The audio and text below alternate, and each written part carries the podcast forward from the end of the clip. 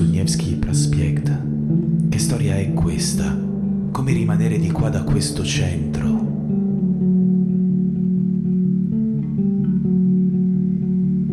È un altro posto, un'altra direzione, e non ho sigarette e numeri da chiamare dalla cabina per innamorarmi sotto la pioggia, mentre il mondo corre per restare asciutto fino alla prossima fermata.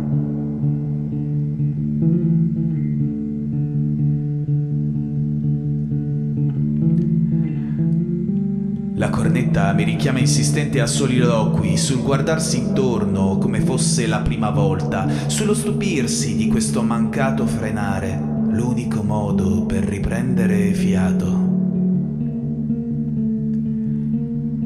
30, 20, 10 chilometri orari. Pronto, pronto.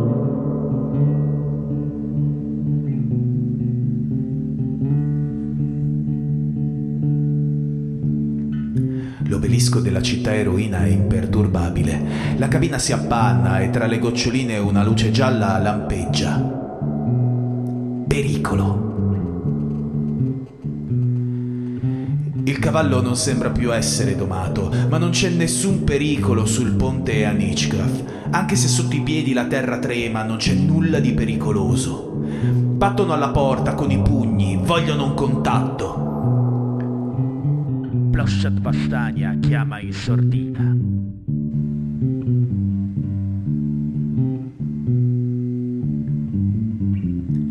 Il centro ruota componendo un numero qualsiasi. Ti permette l'equilibrio sulla pedana, il tuo privilegio.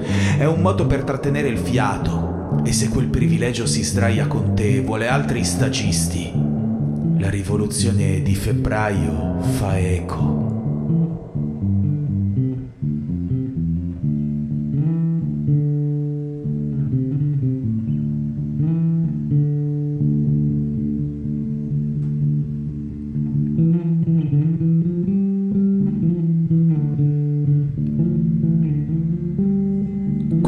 Servono per fermare il vento.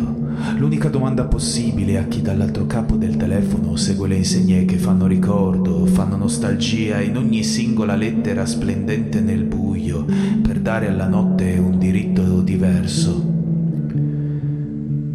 Qual è il titolo del film se c'è questo silenzio?